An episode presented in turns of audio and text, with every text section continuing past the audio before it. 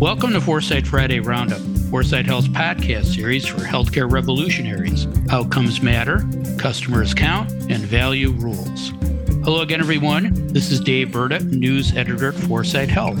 It is Friday, September 30th. Tomorrow is October 1st, and it's homecoming weekend at Elmhurst University in Elmhurst, Illinois. I'll be there as it's my 40th anniversary.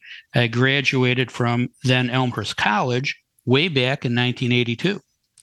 No internet, no mobile phones, no tablets, no laptops, and no cybersecurity risks. Yes, there was such a world. When someone stole your wallet or your purse, they took the money out and threw the rest in the garbage can. And that's what we're going to talk about on today's show not garbage cans, but cybersecurity and how growing cyber threats are affecting healthcare innovation. To answer that question are Dave Johnson, founder and CEO of Foresight Health, and Julie Murchison, partner at Transformation Capital. But before we say hello to Dave and Julie, I wanted to say hello to the sponsor of the Foresight Friday Roundup podcast, Infor. By connecting the business and mission sides of healthcare, institutions can enhance staff experience and simplify patient interactions. With data driven insights and greater operational control, our sponsor Infor supports your company in making healthcare a calling again for your staff. Hi, Dave. Hi, Julie. How are you guys doing this morning? Dave? Your remembrances of Elmhurst College remind me of why both of my cars are old enough to drink. They have cassette players, but here's one thing I can definitely confirm they'll never, ever be hacked. Good for them and good for you. That's great, Dave. Thanks. Julie, how are you? I'm good. I'm wrapping up almost two and a half weeks on the road. So I'm excited to sleep in my own bed and hug my dog. Good for you. Good for you. Hope uh, your uh, business travel and personal travel went well. All good. I got to see Dave. That's what could be better? That's right. That's great. Thank you. Uh, now, before we talk about cybersecurity and healthcare innovation, I wanted to ask you about your experience with cyber criminals. Uh, Dave, have you ever been hacked or had your identity stolen? I suffer from the curse of a very common name, but fortunately, no identity theft, just a few rogue credit card purchases over the years. Uh, when I was in graduate school, someone tried to use my identity to rent an apartment. That didn't work. Who got the apartment? Right? I'm more curious about that. That's a tough thing to do. Wasn't me. I didn't want it. So, um, Julie, how about you? Was there ever another Julie Murchison out there charging up a storm on your credit card? Oh my gosh. Someone did steal my card years ago and bought a ton of stereo equipment and subwoofers. And I thought to myself, they are having a lot more fun than I am in life, that's for sure. and probably like five or six years ago, someone duplicated my Facebook account, which I think has happened to all of us. And I have been getting birthday messages in April, which is not my birthday month, for years on end. Like I think people still have that in their calendar somehow. But the worst thing that ever happened to us was that my husband's identity was stolen, which wreaked massive havoc on our taxes. And still to this day, can be problematic. It's it can be a nightmare. Wow, that's pretty scary. Someone hacked my LinkedIn account years ago, and I remember how hard it was to get LinkedIn to freeze it, fix it, and start it over again. Like I was lying. It was a pain, but no lasting damage to my reputation, I think. We'll see. Now let's talk about any lasting damage to the healthcare system from cyber criminals, thanks to two recent reports. The first is from IBM, which used data from the Ponemon Institute to calculate the cost of a data breach. The report said the average cost of a data breach in healthcare is $10.1 million this year. That's up more than 9% from last year when the cost of a breach in healthcare was a little more than $9.2 million. The cost of a data breach in healthcare was the highest of any of the 17 industries included in the report. The average for all industries this year is about 4.4 million. So healthcare is more than double the average for everyone. 45% of the breaches in all industries occurred in the cloud. And the cost of a breach in all industries is higher when more people work remotely. Now, Dave, you're a big platform guy and a big workforce redesign guy. Uh, what's your reaction to the report's findings? what's going on behind the numbers and what should healthcare do better to protect the privacy and security of personal health information? I don't in any way consider myself an expert in cybersecurity. My initial reaction, since you asked for it, is that cyber attacks are becoming more virulent, more sophisticated, and that the costs associated with those attacks are going higher. That means cyber defenses have to become stronger and more intricate. The higher cost of the breaches and the more intricate defenses all cost money. That's why 60% of the respondents said that they had increased the prices of their products and services in response to a cyber attack. Inflation once again rears its ugly head. Of all the data breaches that I know about, the attack on Apple last month was the one that scared me the most you know, if it can happen to Apple, I guess it can happen to anyone. Here's what the Guardian newspaper reported at the time about the value of an Apple breach. This is a quote. The broker Zerodium, for instance, will pay up to $500,000 for a security weakness that can be used to hack a user through Safari and up to $2 million for a fully developed piece of malware that can hack an iPhone without a user needing to click on anything. The company says its customers for such weaknesses are, quote, government institutions, mainly from Europe and North America, close quote. And if you believe that, I've got a bridge to sell you in Brooklyn. Healthcare data, I think, as we all know, is particularly sensitive. It sells for the highest prices of any personal data on the dark web. The reason for this is really quite simple. Healthcare data is more comprehensive than data from other sources with it, hackers can become much more successful at identity theft. That means, logically, that healthcare companies need to be even more vigilant about preventing patient data from escaping, protecting it to the highest degree possible. I hope they are doing this, but I don't have confidence that that's the case. I'm also not sure how healthcare leaders determine what their budget should be for cybersecurity. What's enough? How much is too much? How do you measure return? I was also struck by the fact that remote workers and subcontractors are, are disproportionately sources of data leaks. Addressing that vulnerability requires a, a weakest link risk assessment.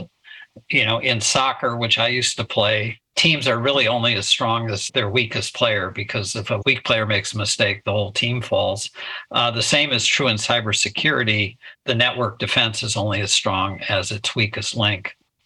So perhaps foolishly, but for all of the apparent vulnerabilities that we're talking about on cybersecurity, I've come to the conclusion that we should rely on Amazon, Microsoft, and Google, the biggest cloud providers, to protect us from the nefarious attackers out there. They have the tech, the know how, and the motivation to get the job done. I say this despite knowing that 45% of the attacks were cloud based but I'd be curious to know what percentage of those attacks occurred on one of the big three's cloud platforms. I hope it's a much smaller percentage. So, if my gut instinct is right, the answer to your last question, Dave, regarding what healthcare can do to, to protect data privacy is run, not walk, to AWS, Azure, and Google Cloud for protection, at least until blockchain becomes more fully developed. Got it, Dave. Thanks. Yeah, hackers keep going to the healthcare well. So something's happening that shouldn't be happening there. So, uh, all good points. Thank you. Julie, any questions for Dave? Yeah, you know, Dave, cybersecurity is something you used to be able to insure against. But from the boards I sit on and the headlines I read, that insurance is becoming prohibitively expensive, almost like earthquake insurance in California. And it's certainly covering less and less these days. So, what's insurance for anyway? Well, the whole model for insurance is that a small global risk that is costly to an individual makes sense to insure against because the pool of people needing that protection is so great. But when the, the individual costs of a security breach reach the levels they're at now, I'm not sure it's possible to pool the risk for that. So that's a fundamental business challenge for the insurance industry because uh, they aren't going to insure based on an expected loss. The actuaries won't let them do that. So that then begins to raise the question whether we should have some type of governmental protection layer in there like we do with flood insurance. You know, if you're losses are beyond a certain point, the government kicks in and saves it. That makes pricing insurance easier to do for carriers because they can price to a maximum loss. I don't know if that's a good use of our government funding or not. If we did go down that route, you'd want it to be painful enough that that people just didn't rely on the government to bail them out the way they do sometimes with flood insurance, particularly since the government doesn't price flood insurance uh, particularly well. Cyber reinsurance, an interesting concept. Thanks, Dave. Okay, let's talk about the uh, second report.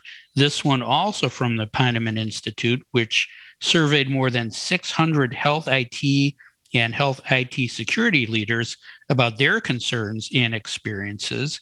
Here's what they had to say. Their three biggest cybersecurity concerns were unsecure medical devices, ransomware, and unsecure mobile apps. And they said various types of cyber attacks have resulted in the following delays in procedures and tests that caused poor outcomes, longer lengths of stay, increases in patients being transferred or delivered to other facilities, increases in complications from medical procedures, and increases in patient mortality rates. Those are some serious repercussions. Julie, what's your reaction to the survey findings? Do they have any significance for venture capital funding of digital health technology? And what can developers do to make their devices and apps safer for patients? Burda, I think that's way too many questions for me to answer, but I'm going to give it my best shot. okay. he loves those multiple question questions. Yeah, yeah. They, they, come in threes. Sorry. You're curious, Burda. so, first of all, back in 2015 or so, Health Evolution, we tried to get CEOs to focus on cybersecurity, and it was a hard no. They delegated that issue to their CIOs every day of the week and seemed to treat it like someone else's problem. And I think the events of the last five plus years have demonstrated that this is a strategic risk and it's something that they need to better understand. So I hope that's happening.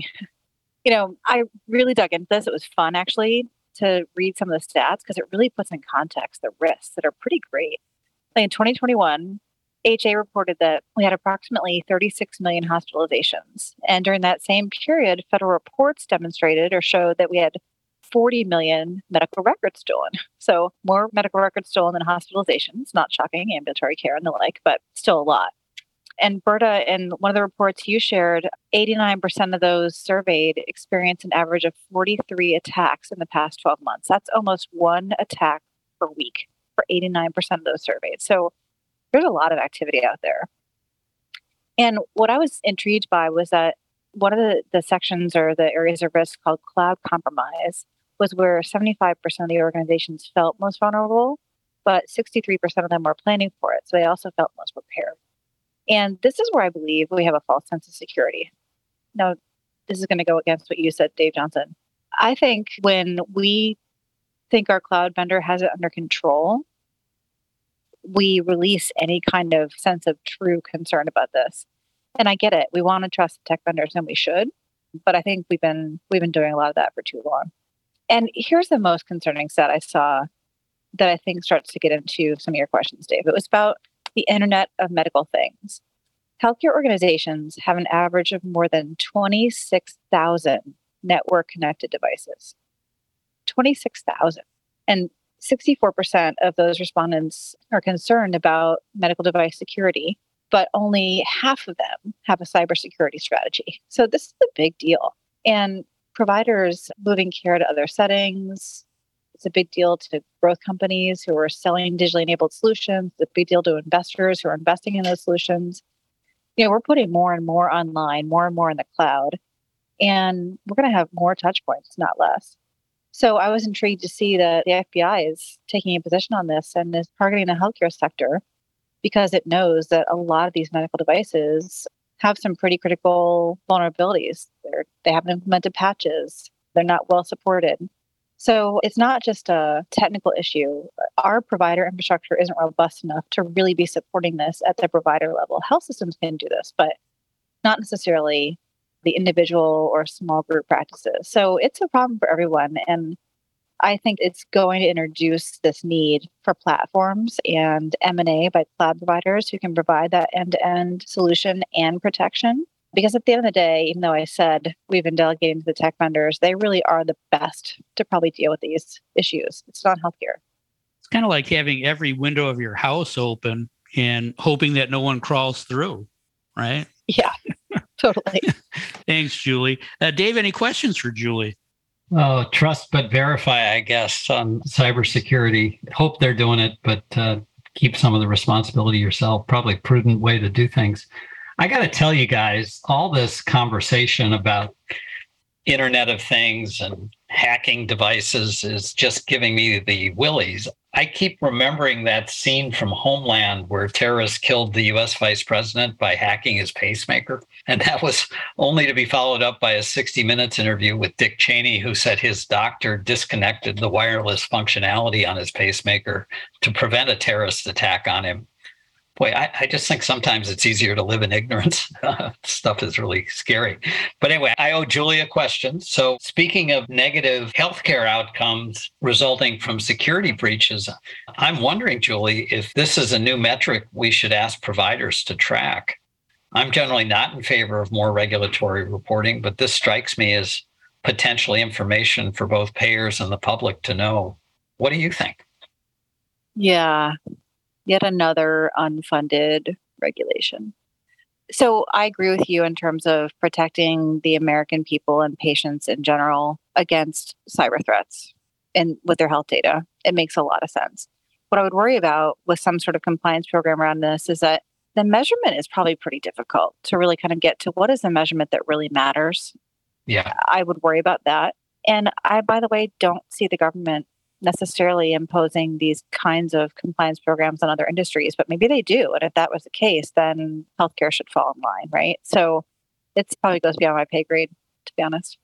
No, I, I know hospitals do have to report data breaches uh, across a certain threshold and they could get fined. But as far as kind of an ongoing quality metric, that, that would be really fascinating. So it's really just one of these things. Would you want to get treatment at a hospital that had above average cyber attacks on it? You know, I, yeah, even like a green, red, yellow kind of a score yeah. would be, be helpful to consumers. Yeah. That's great. Thank you, Julie. Thanks, Dave. It's definitely clear that healthcare is a favorite target of cyber criminals we really need to button things up to protect patients and to protect the bottom line. Now let's briefly talk about other news that happened this week. Julie, what else happened this week that's worth mentioning? Well, Biogen just said that its Alzheimer's drug succeeded in slowing cognitive decline. So here we are, new Alzheimer's drug, potentially seeking approval, reimbursement in the Alzheimer's space. So, given Aduhelm and all that we went through there, it could be interesting. I found my attention drawn to the White House conference on hunger and nutrition. Dave, the last conference of this kind was in 1969 under the Nixon administration. That led to the creation of food stamps and child nutrition programs that still function today. How about that? Republicans leading the way on addressing food insecurity issues. My goodness, how times have changed. The conference itself couldn't be timelier. Half of all Americans are either diabetic or pre diabetic half, one in three government dollars, one in three, and a whole pile of private dollars go to fund healthcare. It really is time that the country invested in food as medicine like we were just discussing, the drugs aren't going to save us. Interesting. Well, good luck with that initiative. Thanks, Dave, and thank you again, Julie, and thanks again to our sponsor, Infor. Infor connects the business and mission sides of healthcare, enhancing the staff experience and simplifying patient interactions with data driven insights and greater operational control. That is all the time we have for today. If you'd like to learn more about the topics we discussed on today's show, please visit our website at foresighthealth.com. Don't forget to tell a friend about Foresight Roundup. Subscribe now and don't miss another segment for the best 20 minutes in healthcare. Thanks for listening. I'm Dave Burda for Foresight Health.